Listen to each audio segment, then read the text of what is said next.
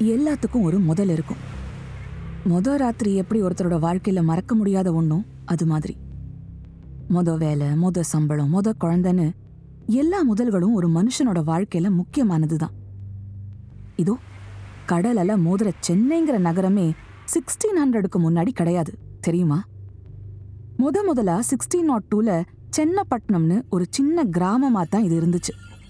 அந்த சென்னப்பட்டினத்தோட பகுதிகளா இருந்தது தான் திருவல்லிக்கேணி மயிலை சிந்தாதிரிப்பேட்டை வண்ணாரப்பேட்டை எல்லாம் சிக்ஸ்டீன் தேர்ட்டி நைன்ல தான் ஈஸ்ட் இந்தியா கம்பெனியை சேர்ந்த ஃப்ரான்சிஸ் டே ஆண்ட்ரூ கோகன் இந்த ரெண்டு பேரும் அவங்க உதவியாளர் திம்மப்பாவை அனுப்பி சென்னப்பட்டினத்தோட தலைவரா இருந்த சென்னப்ப நாயக்கருங்கிறவர்கிட்ட ஒரு ரிக்வெஸ்ட் வச்சாங்க.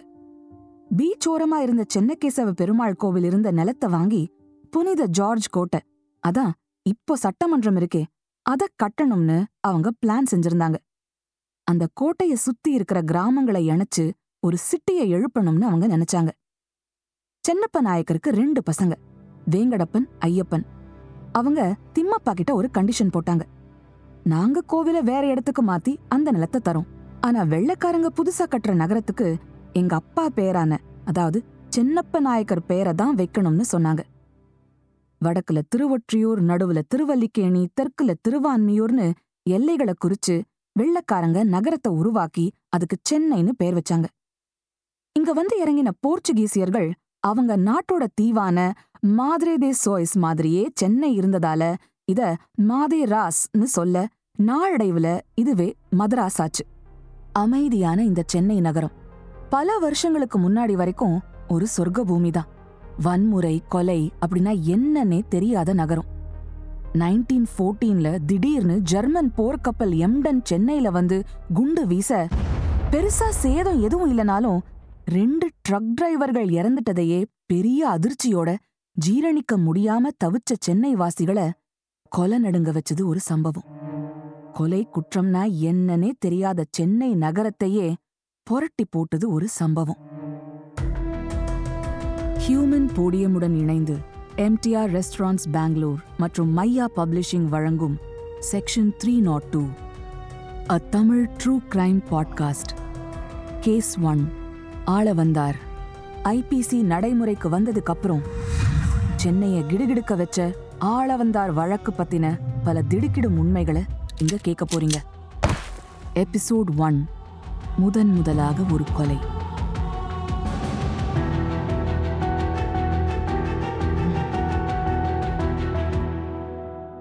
எழுபது வருஷத்துக்கு முன்னாடி இருந்த சென்னையை நினைச்சு பார்க்கறதுனாலே ஒரு ஜாலி தான் அப்ப இருந்த பில்டிங்ஸ் வரிசையா மரங்கள் பந்தல் அமைச்சிருந்த சாலைகள் நெரிசல் இல்லாத நடமாட்டங்கள் தழைய தழைய சேலை கட்டிக்கிட்டு கொண்டையில பூ வச்சுக்கிட்டு இருந்த பெண்கள் வெள்ள வெளியேர்னு வேட்டி கட்டிக்கிட்டு இருந்த ஆண்கள் கொத்தவால் சாவடி மூர் மார்க்கெட் பார்த்தசாரதி கோயில் கபாலி கோயில்னு ஆடம்பரம் இல்லாத பகட்டு பந்தா நுழையாத சென்னை. அமைதி மனநிறைவு ஆன்மீகம்னு தாம் பாட்டுக்கு இயங்கிட்டு இருந்துச்சு சென்னை. எல்லாம் நல்லா தான் போயிட்டு இருந்துச்சு இப்ப இருக்கிற பூக்கடை போலீஸ் ஸ்டேஷன். அது பக்கத்துல கூட ஜார்ஜ் த ஃபிஃப்த் மன்னரோட சிலை இருக்குமே. அப்போ அத சட்டக்கல்லூரி போலீஸ் ஸ்டேஷன்னு சொல்லுவாங்க. அதுக்கு மெட்ராஸ் எஸ்பிளனேடுன்னு பேரு. கருப்பு கவுன் போட்ட வக்கீல்கள் தொழில் பார்க்கற வியாபாரிங்க அங்க இருக்கிற கொடவுனுக்கு போற தொழிலாளிங்க கம்பெனில கணக்கு எழுதுற குமாஸ்தாக்கள்னு அந்த பகுதி காலையில எட்டு மணிக்கே சுறுசுறுப்பா இருக்கும். ராமநாத ஐயர் அவர்தான் அந்த சட்டக்கல்லூரி போலீஸ் ஸ்டேஷனோட கிரைம் இன்ஸ்பெக்டர் ராமநாத ஐயர் வீட்லயும் சரி போலீஸ் ஸ்டேஷன்லயும் சரி எப்பவுமே ரிலாக்ஸ்டா தான் உட்காந்துருப்பார் இப்ப இருக்கிற கிரைம் இன்ஸ்பெக்டர்ஸ்லாம் அப்படி உட்கார முடியுமா? ஆனா அந்த காலத்துல ஈஸி சேர்ல ஒரு கிரைம் இன்ஸ்பெக்டர் சாஞ்சு ஜம்முன்னு ரெஸ்ட் எடுக்கலாம். ஏன்னா அப்பெல்லாம் சென்னையில கிரைம் நடந்தா தானே? கிரைமே நடக்காதப்ப ராமநாத ஐயருக்கு என்ன வேலை? கொலைனா கிலோ என்ன விலைன்னு கேக்குற காலத்துல அவரு கிரைம் இன்ஸ்பெக்டரா இருந்தாரு. ராமநாதையரை நீங்க பாத்தீங்கன்னா சத்தியமா இன்ஸ்பெக்டர்னு நம்பவே மாட்டீங்க. கதர்வேட்டி கட்டிக்கிட்டு அவரோட திருவல்லிக்கேணி வீட்ல விடிகாலையில எழுந்து அக்கடான்னு உட்கார்ந்திருப்பாரு. முன்னாடி ஸ்டூல்ல நல்ல கம கமனு காஃபி ஆவி பறக்க வச்சிருக்கும். ரைட் ஹேண்ட்ல காஃபி லெஃப்ட் ஹேண்ட்ல த ஹிண்டோ இதுதான் Ramanatha ஐயரோட daily morning routine nineteen fifty two August twenty ninth. அப்படி ரிலாக்ஸ்டா உட்காந்து காஃபி குடிச்சிட்டு இருந்த ஐயருக்கு திடீர்னு பொறை ஏறிடுச்சு. பேப்பர்ல படிச்ச ஒரு நியூஸ் ஷாக் அடிச்ச மாதிரி ஆக்கிடுச்சு அவரை. பதட்டத்தோட அந்த நியூஸ படிச்சாரு. ஐயோ இது என்ன? அப்படின்னு அந்த நியூஸ திரும்ப திரும்ப படிச்சு பார்த்தாரு. சென்னை நகரம் அன்னைக்கு காலையில அந்த நியூஸ் மூலமா கிரைம் இன்ஸ்பெக்டர் ராமநாத ஐயருக்கு ஒரு சவால் விட்டுருந்துச்சு. ஒரு கிரைம் இன்ஸ்பெக்டருக்கு சவால்னா செம்ம கிக்கு தானே. அதை வச்சு பார்க்கும்போது அந்த காலை பொழுது ராமநாத ஐயருக்கு நல்லா தான் விடிஞ்சுச்சு. தி ஹிண்டுல வந்திருந்த அந்த நியூஸ காஃபிய உறிஞ்சுக்கிட்டே திரும்ப திரும்ப படிச்சாரு ராமநாதன். அவர் படிச்சது இதத்தான். பிசினஸ்மேன் மிஸ்ஸிங் பிசினஸ்மேன் சி ஆள வந்தார் forty dealer and Benz plastic goods and saris and an employee of Gem & Co. Broadway has been missing since Thursday, August 28. He was last seen interacting with his customers at his office showroom. He had left the office at 11:30 a.m. on a motor rickshaw on the pretext of collecting the installment payments from his customers and had gone missing after that. Persons who have information about Mr. Alavandar may contact his office at Esplanade or his wife. ராமநாதனுக்கு செம்ம confusion ஒரு ஆளை காணும்னா நேரா police ஸ்டேஷனுக்கு தானே வரணும். இவங்க எதுக்கு இந்த ஹிந்துல நியூஸ் கொடுக்கறாங்க? சென்னையில மொத முறையா யாரோ காணாம போயிருக்காங்கன்னு நியூஸ் பேப்பர்ல நியூஸ் வந்திருக்கு. அதுவும் ஜெம்மன்கோ சட்டக்கல்லூரி போலீஸ் ஸ்டேஷன் ஜூரிஸ்டிக்ஷன்ல இருக்கிற ஒரு ஆபீஸ் ஆனா அத பத்தி புகார் சொல்ல ஏன் யாருமே போலீஸ் ஸ்டேஷனுக்கு வரல? ராமநாதன் யோசிச்சுக்கிட்டே இருந்தாரு. யார் இந்த ஆள வந்தார்? ஜெம்மன் கோல வேலை பார்க்கறான்னா பெரிய ஆளுதான். ஜெம்மன் கோ பெரிய கம்பெனியாச்சே. அதுல பேனா வாங்குறதே பெரிய பெருமை. அங்க பேனா வாங்கினா பெரிய பணக்காரன்னு சொல்லுவாங்க. ஜெம்மன் கோவுக்கு வர வெள்ளக்காரங்களையும் வெள்ளக்காரங்களையும் பார்க்கவே அங்க கூட்டம் கூடும். இப்ப ஃபீனிக்ஸ் மால் எக்ஸ்பிரஸ் அவென்யூ மாதிரி அந்த கால யூத்துக்கு ஜெம்மன் கோ கோச் வண்டியில் வந்து இறங்குற சீமாட்டிகளுக்கு டர்பன் போட்ட சாரட் வண்டிக்காரன் பணிவா கதவை திறக்க வெள்ள வெளேர்னு சீமாட்டிங்க சாட்டின் கவுன் அணிஞ்சுக்கிட்டு வைரங்கள் ஜொலிக்க கடைக்குள்ள போறதும் வர்றதும் எஸ்பிளனேட் பகுதிய களகட்டும் அந்த ஜெம்மன் கோல சேல்ஸ்மேன் தான் இந்த ஆள வந்தார். இதுல வேடிக்கை என்ன தெரியுமா? சட்டக்கல்லூரி போலீஸ் ஸ்டேஷன்ல இருந்து அரை ஃபர்லாங் தூரத்துல தான் ஜெம்மன் கோ இருந்துச்சு. கிட்டத்தட்ட நேருதில் இருக்கிற பில்டிங். பொடிநடையா வந்து கூட இன்ஸ்பெக்டர் கிட்ட கம்ப்ளைண்ட் கொடுத்திருக்கலாம். அதை விட்டுட்டு ஏன் பேப்பர்ல நியூஸ் தந்தாங்க? ஒருவேளை ஆள வந்தார் குடும்பத்துல இருந்து ஆனா குடும்பத்தையும் தப்பு சொல்ல முடியாது. போலீஸ் கிட்ட புகார் கொடுக்கறதுக்கு முன்னாடி பேப்பர்ல நியூஸ் போட்டா காணாம போனவர் அதை பார்த்துட்டு அவங்கள காண்டாக்ட் பண்ணுவாருன்னு நினைச்சிருக்கலாம். எப்படி இருந்தாலும் ஒரு ஆளு காணாம போயிட்டாருன்னு நியூஸ் பேப்பர்ல வர்றதே அந்த காலத்துல புதுமையான ஒண்ணு. அப்படி இருக்க போலீஸ் கிட்ட போகணும்னு யாருக்கு தெரியும்? ஆனா வழக்கமா ராமநாத ஐயருக்கு இருக்கிற அந்த போலீஸ் இன்ஸ்டிங் சம்திங் ராங்னு அவர்கிட்ட சொல்லிக்கிட்டே இருந்தது. எதுக்கும் சீக்கிரமா போலீஸ் ஸ்டேஷன் போக வேண்டியதுதான். நிச்சயமா இது விஷயமா கம்ப்ளைண்ட் கொடுக்க யாராவது ஸ்டேஷனுக்கு வருவாங்கன்னு நினைச்சுக்கிட்டே அவர் அன்னைக்கு சீக்கிரமே போலீஸ் ஸ்டேஷனுக்கு கிளம்பிட்டாரு. Crime inspector Ramanatha Iyer Esplanade police station உள்ள நுழைஞ்சதுமே அவர் நினைச்ச மாதிரி போலீஸ் ஸ்டேஷன் உள்ள ரெண்டு பேர் அவருக்காக காத்துட்டு இருந்தாங்க. ஒருத்தர் Gem and Co owner M C Kunnam Chetty ரெண்டாவது காணாம போன ஆளவந்தாரோட மனைவின்னு அப்புறமா இன்ஸ்பெக்டர் தெரிஞ்சுக்கிட்டாரு. இன்ஸ்பெக்டரை பார்த்ததுமே ஆளவந்தார் மனைவி அழ ஆரம்பிச்சிட்டாங்க. சார் என் புருஷனை நேத்து காலையில ஆபீஸ்க்கு போறச்சே பார்த்தவதான் அதுக்கப்புறம் அவருக்கு என்ன ஆச்சுன்னே தெரியல. அப்படின்னு சொல்லி கதற ஆரம்பிச்சாங்க. அவங்க பேரு மங்கத்தாயாரு. நெத்தியில ஸ்ரீச்சுர்ண நாமம் இட்டிருந்தாங்க. முகத்துல மஞ்சள் பூசி இருந்தாங்க புருஷனை காணும்னு சொன்னாங்களே தவிர அதுக்கு மேல அவங்களால எதுவுமே பேச முடியல. விசாரணை ஆரம்பிக்கிறதுக்கு முன்னாடி ராமநாத ஐயருக்கு தான் மனசை கொடைஞ்சிட்டு இருந்த அந்த சந்தேகத்தை தீர்த்துக்கிட்டே ஆகணும்னு தோணுச்சு. அதனால தான் காலையில படிச்ச நியூஸ் பேப்பர் அட்வர்டைஸ்மெண்ட்டை எடுத்து அவங்க முன்னாடி நீட்டி விளக்கம் கேட்டாரு. அந்த பேப்பரையும் குன்னஞ்செட்டியையும் மாத்தி மாத்தி பார்த்த மங்கத்தாயாரு தயக்கத்தோட சொல்ல ஆரம்பிச்சாங்க. எப்பவும் வீட்டுக்கு வர நேரம் ஆகியும் அவர் வீட்டுக்கு வரலன்னு ஜெம்மன் கோல விசாரிக்க போனப்போ அங்க அவரோட வேலை செய்யற பாஷ்யங்கிறவரு காலையில சுமார் பதினோரு மணிக்கு இன்ஸ்டால்மெண்ட் பணம் வசூலிக்க போறதா சொல்லி கடையை விட்டு கிளம்பினவர் தான் இன்னும் வரலன்னு சொன்னாரு. அவர் வந்து வசூல் பணம் கொடுக்காம நாள் கணக்க முடிச்சு கல்லா கட்ட முடியாம கடைய மூட முடியாதுன்னு சொன்னாரு. அதுக்காகத்தான் இன்னும் கடைய மூடாம காத்துட்டு இருக்காங்கன்னு சொன்னாரு. இதெல்லாம் அவருக்கும் நல்லா தெரியுமா? ஆனா இன்னும் கடைக்கு வராம இருக்கிறது கொஞ்சம் குழப்பமா இருக்குன்னு பாஷ்யம் சொல்ல எனக்கு ரொம்ப பயமாயிடுச்சு. ராத்திரி பதினோரு மணி ஆகியோ அவர் வராம இருந்ததால போலீஸுக்கு போகலாமான்னு நான் பாஷ்யம் கிட்ட கேட்டேன். ஆனா அவர் தயங்கினாரு. யாராவது லேடி கஸ்டமர்ஸோட ஆள வந்தார் போயிருந்தா. காலையில ஏன் போலீஸ் கிட்ட போனோம்னு கேட்டு கோவப்பட வாய்ப்பு இருக்கு. அதனால இந்த ஹிந்து ஆபீஸ் பக்கத்துல தான் இருக்கு. அங்க போய் விளம்பரம் கொடுக்கலாம்னு சொன்னார். நாளைக்கு காலையில அதை பார்த்துட்டு அவரே வீட்டுக்கு வந்துடலாம்னு சொன்னாரு. ஆனா இன்னும் வரல சார். பொதுவா இந்த ஹிந்துல அப்போ ராத்திரி ரெண்டு மணி வரைக்கும் விளம்பரங்களை எடுத்துக்குவாங்க. ஆக ஆள வந்தார் நடுராத்திரி வரைக்கும் வராததுனால அவங்க இந்த ஹிந்துல போய் விளம்பரம் கொடுக்கறாங்க. அந்த விளம்பரத்தை தான் August twenty nine nineteen fifty two அன்னைக்கு காலையில ராமநாத ஐயர் படிச்சது. இதெல்லாம் கேட்டதும் ராமநாத ஐயருக்கு மனசுக்குள்ள ஒரே உதறல். அவரோட போலீஸ் இன்ஸ்டிங் ஏதோ சரியில்லைன்னு சொல்லிக்கிட்டே இருந்துச்சு. அதனால அவருக்கு ஒரே பரபரப்பு. ஒருவித பதட்டம்னு கூட சொல்லலாம். குன்னம் செட்டி கிட்ட அவரோட ஜெம்மன் கோ கம்பெனியை பத்தி முதல்ல கேட்டாரு. குன்னம் செட்டி அவருக்கு தகவல்களை சொல்ல ஆரம்பிச்சாரு. செப்டம்பர் நைன்டீன் தேர்ட்டில ஜஸ்டிஸ் பார்ட்டி சென்னை மாகாண சபை தேர்தல்ல ஜெயிச்சு ஆட்சி அமைச்சாங்க.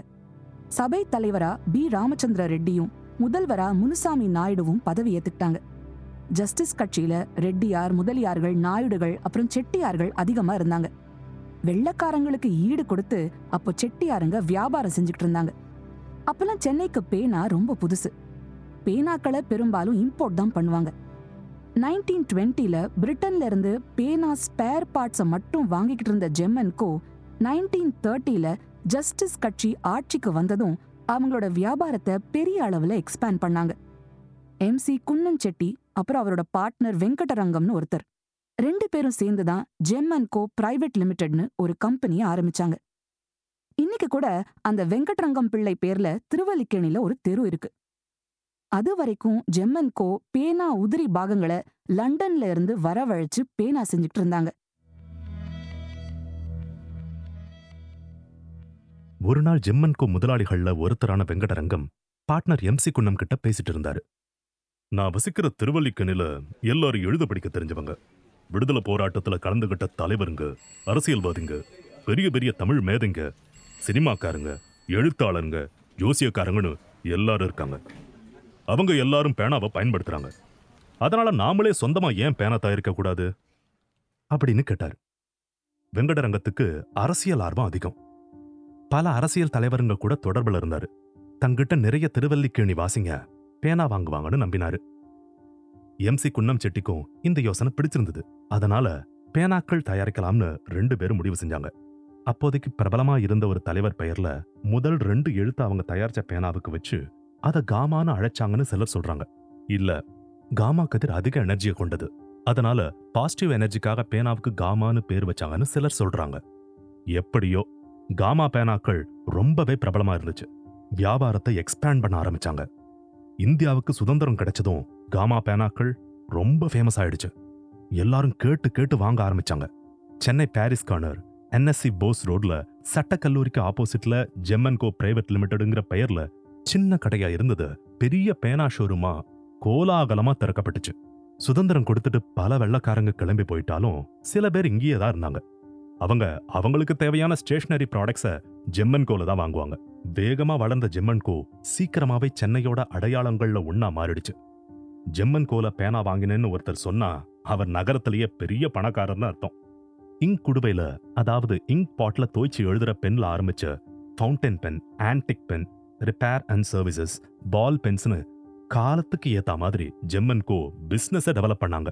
இது எல்லாத்துக்கும் நிறைய எம்ப்ளாயிஸ் தேவைப்பட்டாங்க. நைன்டீன் ஃபிஃப்டியில் த ஹிந்து மெயில் மாதிரி பேப்பர்ஸ்ல பேனாக்கள் விற்க சேல்ஸ்மேன் தேவைன்னா ஆட் கொடுத்தாங்க. ஆட் மூலமாவும் ரெஃபரன்ஸ் மூலமாவும் சேல்ஸ்மேன் வேலைக்கு யங்ஸ்டர்ஸ் வேணும்னு செய்தி பரவ ஆரம்பிச்சது.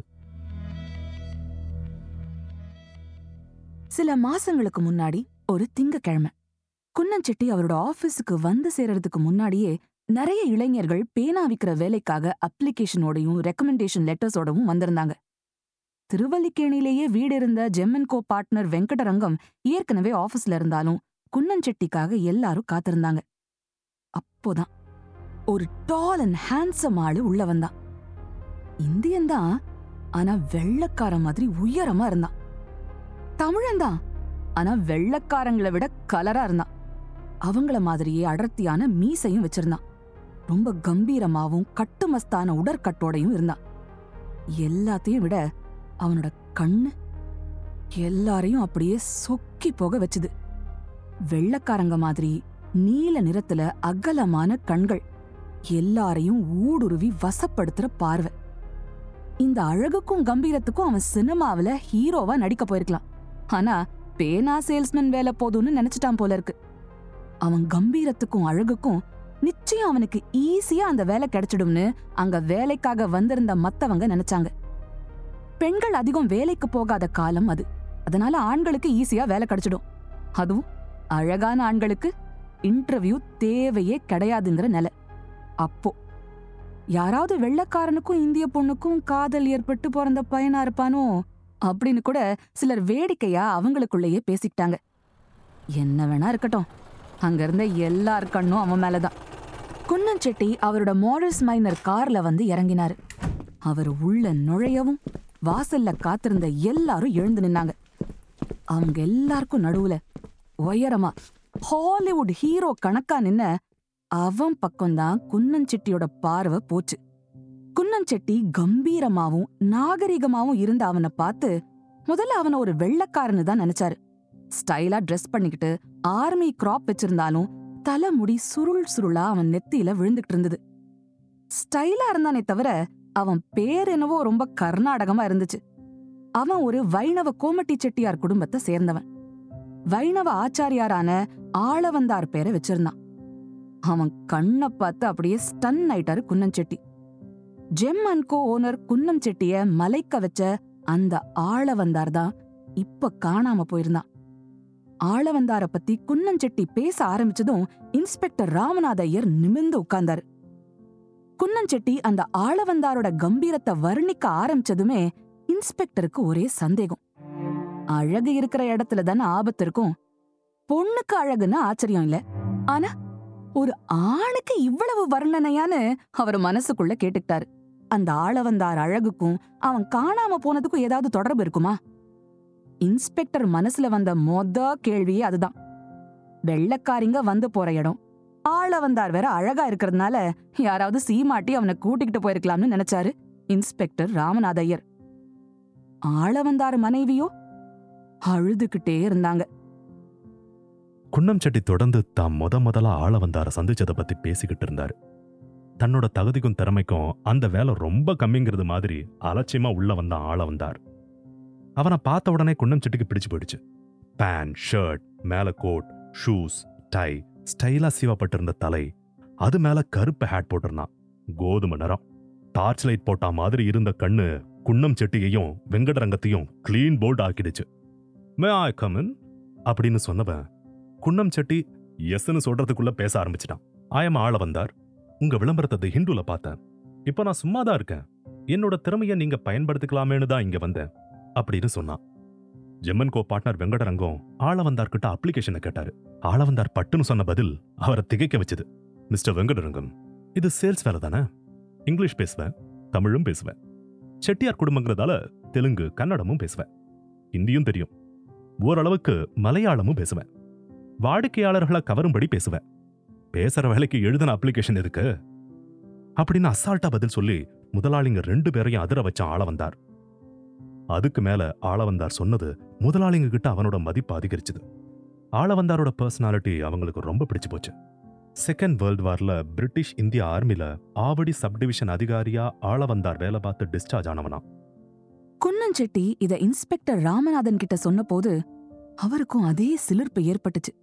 காரணம் அப்ப சுதந்திரம் கிடைச்ச நேரங்கிறதுனால எல்லார் மனசுலயும் தேசபக்தி அதிகமா இருந்துச்சு. குன்னம் செட்டி ஆளவந்தார் கதைய தொடர்ந்து சொல்ல ஆரம்பிச்சாரு. ஸ்டைலா இங்கிலீஷ்கார மாதிரி இருக்கிற உனக்கு பழைய வைணவ பேரான ஆளவந்தார் பொருத்தமா இல்லையேன்னு வெங்கட்ரங்கம் கேட்டாரு. அதுக்கு ஆளவந்தார் அவங்க குடும்பம் சென்னையில பிறந்து வளர்ந்தவங்க. அவன் தாத்தா ஜார்ஜ் டவுன் சென்னகேசவ பெருமாள் கோவில் அறங்காவலர்கள்ல ஒருத்தர்னு சொன்னான். வைணவத்தை பின்பற்றின அவன் தாத்தா வைணவ ஆசான் ஆளவந்தாரோட பேரை தனக்கு வச்சார்னு சொன்னான். குன்னஞ்செட்டி ஆளவந்தார உடனே வேலைக்கு தேர்ந்தெடுத்தார். நுனிநாக்கு ஆங்கிலத்துல பேசி வர பணக்கார வாடிக்கையாளர்களை உடனே இம்ப்ரெஸ் பண்ண ஆரம்பிச்சான் ஆளவந்தார். மேடம் உங்க ஸ்டேட்டஸ்க்கு நீங்க அந்த ஃபவுண்டன் பேனாவை வாங்க வேண்டாம். கோல்டன் பேனாக்கள் லேட்டஸ்ட் மாடல் வந்திருக்குன்னு பேசி வியாபாரத்தை எப்படியும் முடிச்சிடுவான். ஆளவந்தார பார்க்கணும்னே மெதுவா பெண்கள் கூட்டம் கடைக்கு வர ஆரம்பிச்சுது. இந்த காலத்துல ஷேவிங் பிளேட் ஆட்ல கூட பெண்கள் தான் வராங்க. ஆனா அந்த காலத்திலேயே ஆளவந்தாரால ஜெம்மன்கோ வியாபாரம் சூடு பிடிச்சது. நிறைய மேட்டுக்குடி பெண்கள் கடைக்கு வர ஆரம்பிச்சாங்க. ஆளவந்தாரும் நல்ல கடுமையா உழைச்சு ஜெம்மன்கோல முக்கிய சேல்ஸ்மேனா மாறிட்டான். முதலாளிகள் குன்னம் செட்டிக்கும் வெங்கட்ரங்கத்துக்கும் ரொம்ப செல்ல பிள்ளையா மாறிட்டான் ஆளவந்தார். ஒரு நாள் ஆளவந்தார் முதலாளிங்க ரெண்டு பேரையும் தேடி வந்தான். சார் எனக்கு ஒரு யோசனை. இப்போ நாம பேனா வியாபாரம் சூடு பிடிக்குது. ஜென்ஸை விட லேடிஸ் தான் நம்ம கடையை அதிகம் தேடி வராங்க. பேனா வாங்க வர பெண்களுக்கு வசதியா? நாம ஏன் புடவை வீட்டுக்கு உபயோகமான பிளாஸ்டிக் சாமான் விற்பனை எல்லாம் பண்ணக்கூடாது? அப்படின்னு கேட்டான். முதலாளிகளுக்கு ஆச்சரியம் தாங்கல. ஒரு சேல்ஸ்மேன் இப்படி வியாபாரத்தை பெரிய லெவல்ல செய்யணும்னு நினைக்கிறத பார்த்து அவங்களுக்கு சந்தோஷம் தாங்கல. உடனே ஓகே சொல்லிட்டாங்க. ஆள வந்தாரையே அந்த வேலைகளை பார்க்க சொன்னாங்க. உடனே புடவை அப்புறம் பிளாஸ்டிக் சாமான் வியாபாரத்துல இறங்கினா ஆள வந்தார். இப்படி ஆளவந்தார பத்தி பெருமையா பேசிக்கிட்டு வந்த குன்னம் செட்டி அவனை தான் கடைசியா பார்த்த கதைய சொல்ல ஆரம்பிச்சாரு. நேத்து காலையிலேயே ஆபீஸ்க்கு வந்த ஆள வந்தார் வழக்கம் போல வியாபாரத்தை கவனிச்சுக்கிட்டு இருந்தான். அன்னைக்கு நிறைய பெண்களும் ஆண்களும் வந்து அவங்ககிட்ட பேனாக்கள் வாங்கினாங்க. காலையில பதினொன்றரை மணிக்கு கஸ்டமர்ஸ் கிட்ட இருந்த புடவை இன்ஸ்டால்மெண்ட் பணம் வாங்கணும்னு சொல்லிட்டு ஒரு ஆட்டோ ரிக்ஷால கிளம்பி போனான். அதுக்கப்புறம் அவன் திரும்பி வரல. வீட்டுக்கும் போகல. அவன் மனைவி ஆபீஸ்க்கு வந்து அவனை தேடினான். ராத்திரி முழுக்க அவன் வரல. காலையில வந்து ஆள வந்தார காணும்னு அழுத அவனோட மனைவி அழைச்சிட்டு இங்க வந்தேன் குன்னம் செட்டி சொன்னதை கேட்ட இன்ஸ்பெக்டர் ராமநாத ஐயருக்கு எங்க ஆரம்பிக்கிறதுன்னு தெரியல. காரணம் அவருக்கு இன்னும் அதே சந்தேகம். யாராவது வெள்ளக்கார பெண்ணோட ஆள வந்தார் டேட்டிங் போயிருப்பான்னு தான் அவர் நம்பினாரு. அழகான ஒரு ஆள் பேனா விக்கிறவன் காணாம போயிட்டான். அழகான பொண்ணு காணாம போனான்னு சொன்னா கூட யாராவது கடத்திட்டு போயிட்டாங்கன்னு சொல்லலாம். அழகான ஒரு ஆண் காணாம போயிட்டான்னு சொன்னா அதை எப்படி எடுத்துக்கிறது? கிரைம் இன்ஸ்பெக்டர் ராமநாத ஐயர் யோசிச்சுக்கிட்டே இருந்தாரு. திடீர்னு தலைய கவிழ்த்து அழுதுட்டு இருந்த ஆளவந்தாரோட மனைவி திருமதி மங்கத்தாயாரு இன்ஸ்பெக்டரை ஆத்திரத்தோட பார்த்தா. எனக்கு அவ மேலதான் சந்தேகம்.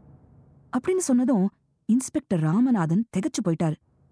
யார் மேலன்னு இன்ஸ்பெக்டர் ஷாக்கோட கேட்டதும் திருமதி ஆளவந்தார பார்வையாலேயே அடக்கின குன்னஞ்செட்டி பேச ஆரம்பிச்சாரு. இங்க ஜெம்மன் கோவுக்கு நிறைய பெண் வாடிக்கையாளர்கள் உண்டுங்க. ஆள வந்தார் அவங்கள நல்லா டீல் பண்றதுனால யாரோ வேண்டாதவங்க இவங்க கிட்ட கதை கட்டி விட்டுருக்காங்க. ஆள வந்தார் திறமையானவங்கிறதுனால அவன் மேல நிறைய பேருக்கு பொறாம உண்டு. உங்களுக்கு தெரியாதா? ஒரு அழகான ஆம்பளையும் பொண்ணும் பேசினாலே ஜோடி சேர்த்துருவாங்க நம்ம ஜனங்க. அப்படின்னு குன்னஞ்செட்டி சமாளிச்சாரு. குன்னஞ்செட்டி இருக்கிறதுனால மங்கத்தாயார் பேச தயங்கறத புரிஞ்சுக்கிட்டாரு இன்ஸ்பெக்டர். அவங்க கிட்ட தனியா விசாரிக்கணும்னு தீர்மானிச்சாரு. அப்போதைக்கு அவங்க கிட்ட காணாம போன புகாரை எடுத்துக்கிறதாவும் அது விஷயமா தீவிரமா விசாரிக்க போறதாவும் சொன்னாரு இன்ஸ்பெக்டர் ராமநாதன். நீங்க போங்க நான் பின்னாடியே வரேன்னு சொல்லிட்டு அவங்க ரெண்டு பேரையும் அனுப்பிட்டு ஏட்டு பரந்தாமன் கிட்ட வழக்க பதிவு பண்ண சொல்லிட்டு ஜெம்மன் கோவுக்கு கிளம்பினாரு ராமநாதன். கேரளா பொண்ணு மலபார் பகுதியை சேர்ந்தவ. இதுக்கு மேல ரொம்ப அழகானவன் தனியா வேற சொல்லணுமா என்ன? அந்த பொண்ணு பேரு தேவகி மேனன். பேரழகி. அழகான பொண்ணுதான் அதுக்கேத்த கண்ணுதான் அப்படின்னு தேவகி இருந்தா. அவளோட பாட்டி பேரழகு ஆபத்துடா கண்ணு அப்படின்னு சொல்லி சின்ன வயசுல இருந்து தேவகிய ரொம்ப சிம்பிளா வளர்த்தாங்களா. வெறும் வெள்ளம் முண்டு காத்தாடி நூல் மாதிரி ஒத்த சங்கிலி. அவ்வளவுதான் தேவகியோட அலங்காரம். ஆனாலும் அவ தெருவுல நடந்து போனா எல்லாரும் நின்னு அவளை திரும்பி பாக்குற அழகு. தேவகி அவ அப்பா அம்மா பாட்டின்னு எல்லாருமே ஒன்னா கூட்டு குடும்பமா தான் வாழ்ந்தாங்க. தேவகி அப்பாவோட பேரு ராமன் மேனன் அம்மா பேரு பொன்னம்மா. அப்போ சுதந்திரம் கிடைச்ச புதுசுங்கிறதுனால நாட்டுக்கு சேவை செய்யணும்னு ராமன் மேனன் குடும்பத்துக்கே ஒரு ஆசை இருந்துச்சு. அதனால இயல்பாவே தேவகிக்கும் சமூக சேவை செய்யணும்னு ஒரு ஆசை. தேவகி பிஏ வரைக்கும் படிச்சவ ஹிந்தியும் படிச்சிருந்தா. சென்னையில வாய்ப்புகள் நிறைய இருக்குன்னு கேள்விப்பட்டு தேவகி நைன்டீன் பிப்டி ஒன்ல சென்னைக்கு போக முடிவு பண்ணினா. அவளுக்கு ஹிந்தி நல்லா தெரியுங்கிறதுனால சென்னையில ஒரு சமூக சேவை நிறுவனம் அவளை இன்டர்வியூக்கு கூப்பிட்டாங்க. அவளுக்கு அங்க வேலை கொடுத்தாங்க. அவ தங்கி வேலை பார்த்த சமூக சேவை ஸ்தாபனம் அவளை ஹிந்தி கத்துக் கொடுக்க நிறைய பள்ளிகளுக்கு அனுப்பினாங்க. தேவகி கிட்ட பணம் சேர ஆரம்பிச்சதும் தன்னோட அப்பா அம்மாவை சென்னைக்கு வரவழைச்சா. ராமன் மேனன் பொன்னம்மா தேவகி மேனன் மூணு பேரும் சென்னை ராயபுரம் ஆடம் சாஹிப் ஸ்ட்ரீட்ல ஒரு வீட்டை வாடகைக்கு எடுத்தாங்க. தேவகி சென்னைக்கு வந்ததுக்கு காரணம் வேலை மட்டும் இல்ல. அவளுக்கு பேசி வச்சிருந்த மாப்பிள சென்னையில ஒரு இன்சூரன்ஸ் கம்பெனில வேலை பார்த்துட்டு இருந்தான் கைப்பிடிக்க போறவனோட காதல் செய்யணும்னு தான் தேவகி சென்னைக்கு வந்திருந்தா. அவனும் அவ குடும்பத்துக்கு தெரிஞ்சவன் தான். தேவகிக்கு பதினெட்டு வயசு இருக்கும்போது ராமன் மேனன் குடும்பம் அவங்களுக்கு தெரிஞ்ச பையன் ஒருத்தனுக்கு தேவகிய கல்யாணம் பேசிட்டாங்க. அவளுக்கு பார்த்த மாப்பிள்ள பேரு பிரபாகர் மேனன். பிரபாகர் மேனன் சென்னையில பிரீமியர் இன்சூரன்ஸ் கம்பெனில டெம்பரரி குமாஸ்தாவா வேலை பார்த்துட்டு இருந்தான். அவன்தான் தேவகிய சென்னைக்கு வரும்படி கூப்பிட்டுக்கிட்டே இருந்தான். அதனாலதான் தேவகியும் சென்னையில வேலை தேடினான். பிரபாகருக்கு பிரீமியர் இன்சூரன்ஸ்ல நிலையான வேலை இல்ல. அவனுக்கு நிலையான வேலை கிடைச்ச உடனே கல்யாணத்தை வச்சுக்கலாம்னு ராமன் மேனன் பிரபாகரோட அப்பா கிட்ட சொல்லியிருந்தாரு. தேவகி மேனன் அடிக்கடி திருவல்லிக்கேணிக்கு ஹிந்தி கிளாஸ் எடுக்க போவா. ஒரு நாள் பார்த்தசாரதி கோவில் கிட்ட இருந்த ஒரு டியூஷன் சென்டர்ல கிளாஸ் எடுத்து முடிச்சிட்டு அவசரமா பைக்ராஃப்ட்ஸ் ரோடு வழியா மெரினா பீச்சுக்கு கிளம்பி போனா தேவகி. தேவகிய சந்திச்சு பேச மெரினா திலகர் திடலுக்கு வரும்படி சொல்லியிருந்தான். அவளோட வருங்கால கணவன் பிரபாகர் மேனன். திலகர் திடல். ஸ்வராஜ்யம் எனது பிறப்புரிமைன்னு சொன்ன பால கங்காதர திலக் சென்னை மெரினால பேசின இடம்தான் திலகர் திடல். அந்த காலத்துல திலகர் திடல்ல வட்டமா உட்கார்ந்து பேச ஒரு சாய்வு திண்ணை இருக்கும். அதுல சாஞ்சுக்கிட்டு மக்கள் அரசியல் பத்தி பேசிக்கிட்டு இருப்பாங்க. நடுவுல ஒரு பெரிய கம்பம் இருக்கும். அதுல ரெண்டு கூம்பு ஸ்பீக்கர் இருக்கும். அதுல டி கே பட்டம்மாள் பாடின பாரதி பாடல்கள் சினிமா பாட்டுகள் செய்திகள்னு ஏதாவது ஒலிச்சுக்கிட்டே இருக்கும். மக்களுக்கு பொழுதுபோக்கே அதுதான்.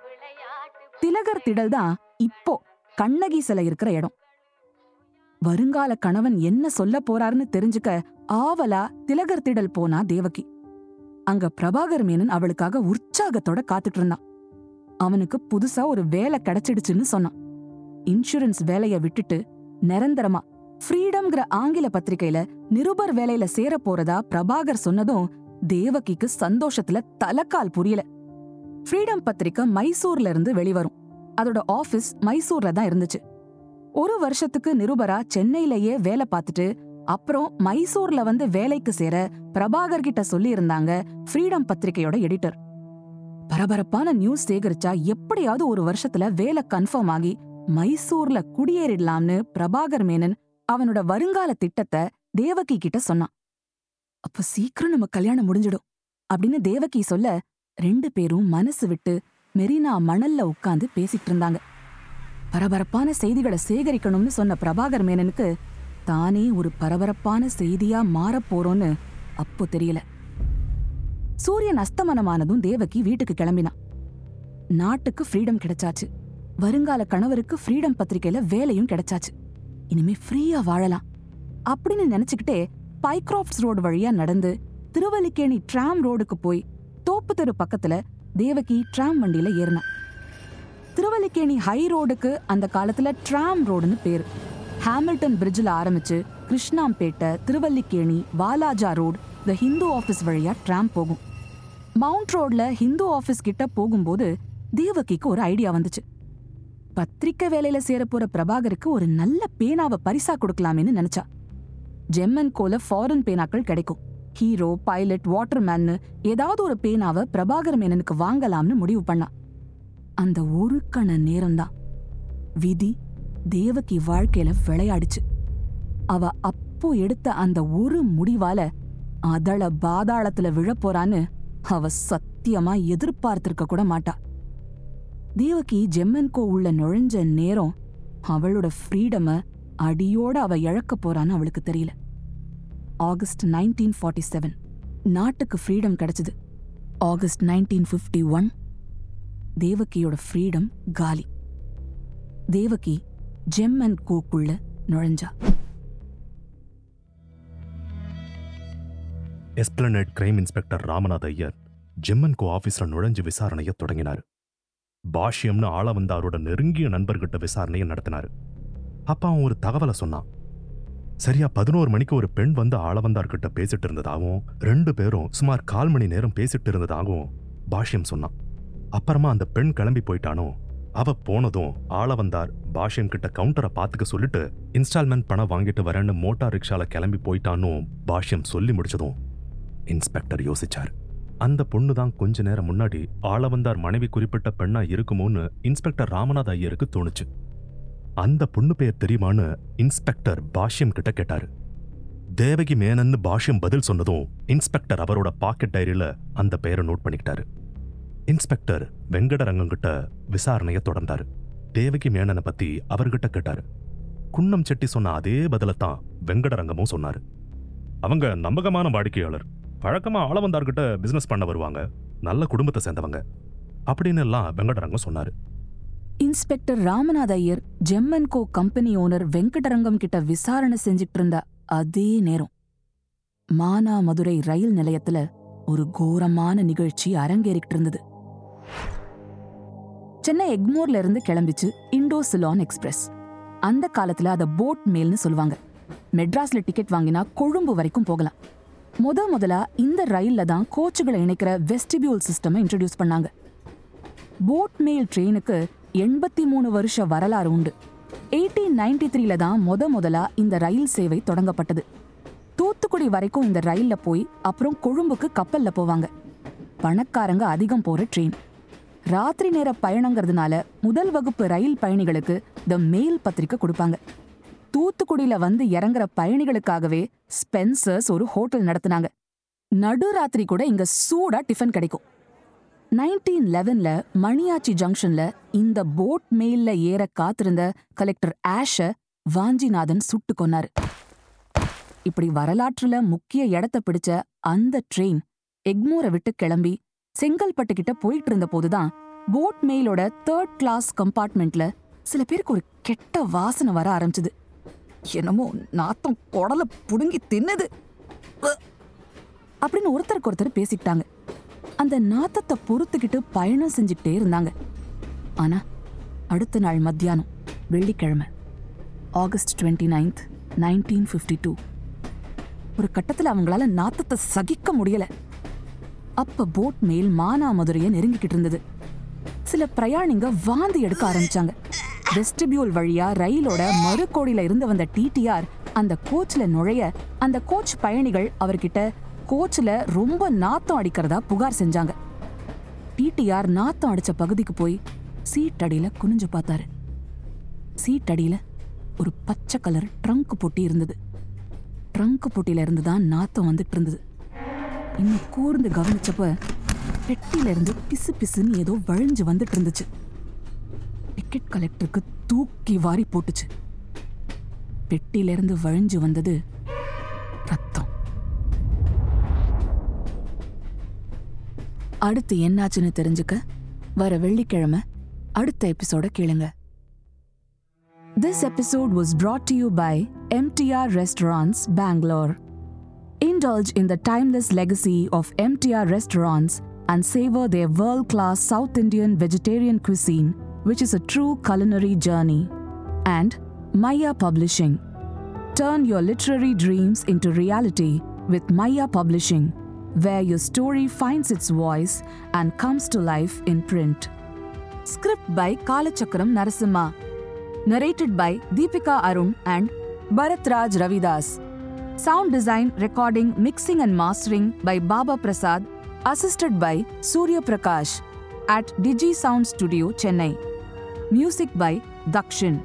Direction team Bhavya Kirtivasan and Srinitya Sundar. Executive producer Deepika Arun. Produced by Human Podium. This podcast is based on true stories and real life events. While we strive for accuracy and authenticity, certain aspects such as dialogue, pacing, and narrative sequence may have been enhanced or reconstructed for dramatic and entertainment purposes. Our intention is to provide a compelling and engaging listening experience while staying true to the essence of the stories being told. Keep in mind that some details may have been altered or condensed for storytelling reasons. Listeners are advised to use their discretion. We may refer to specific individuals or groups by their names in order to share stories, insights, or historical accounts. These references are intended to provide context and understanding and are based on publicly available information. We want to emphasize that these references are made solely for the purpose of providing accurate information and fostering a deeper understanding of our culture and society. We strive to approach these discussions with sensitivity and a commitment to treat all individuals and their stories with respect and sensitivity.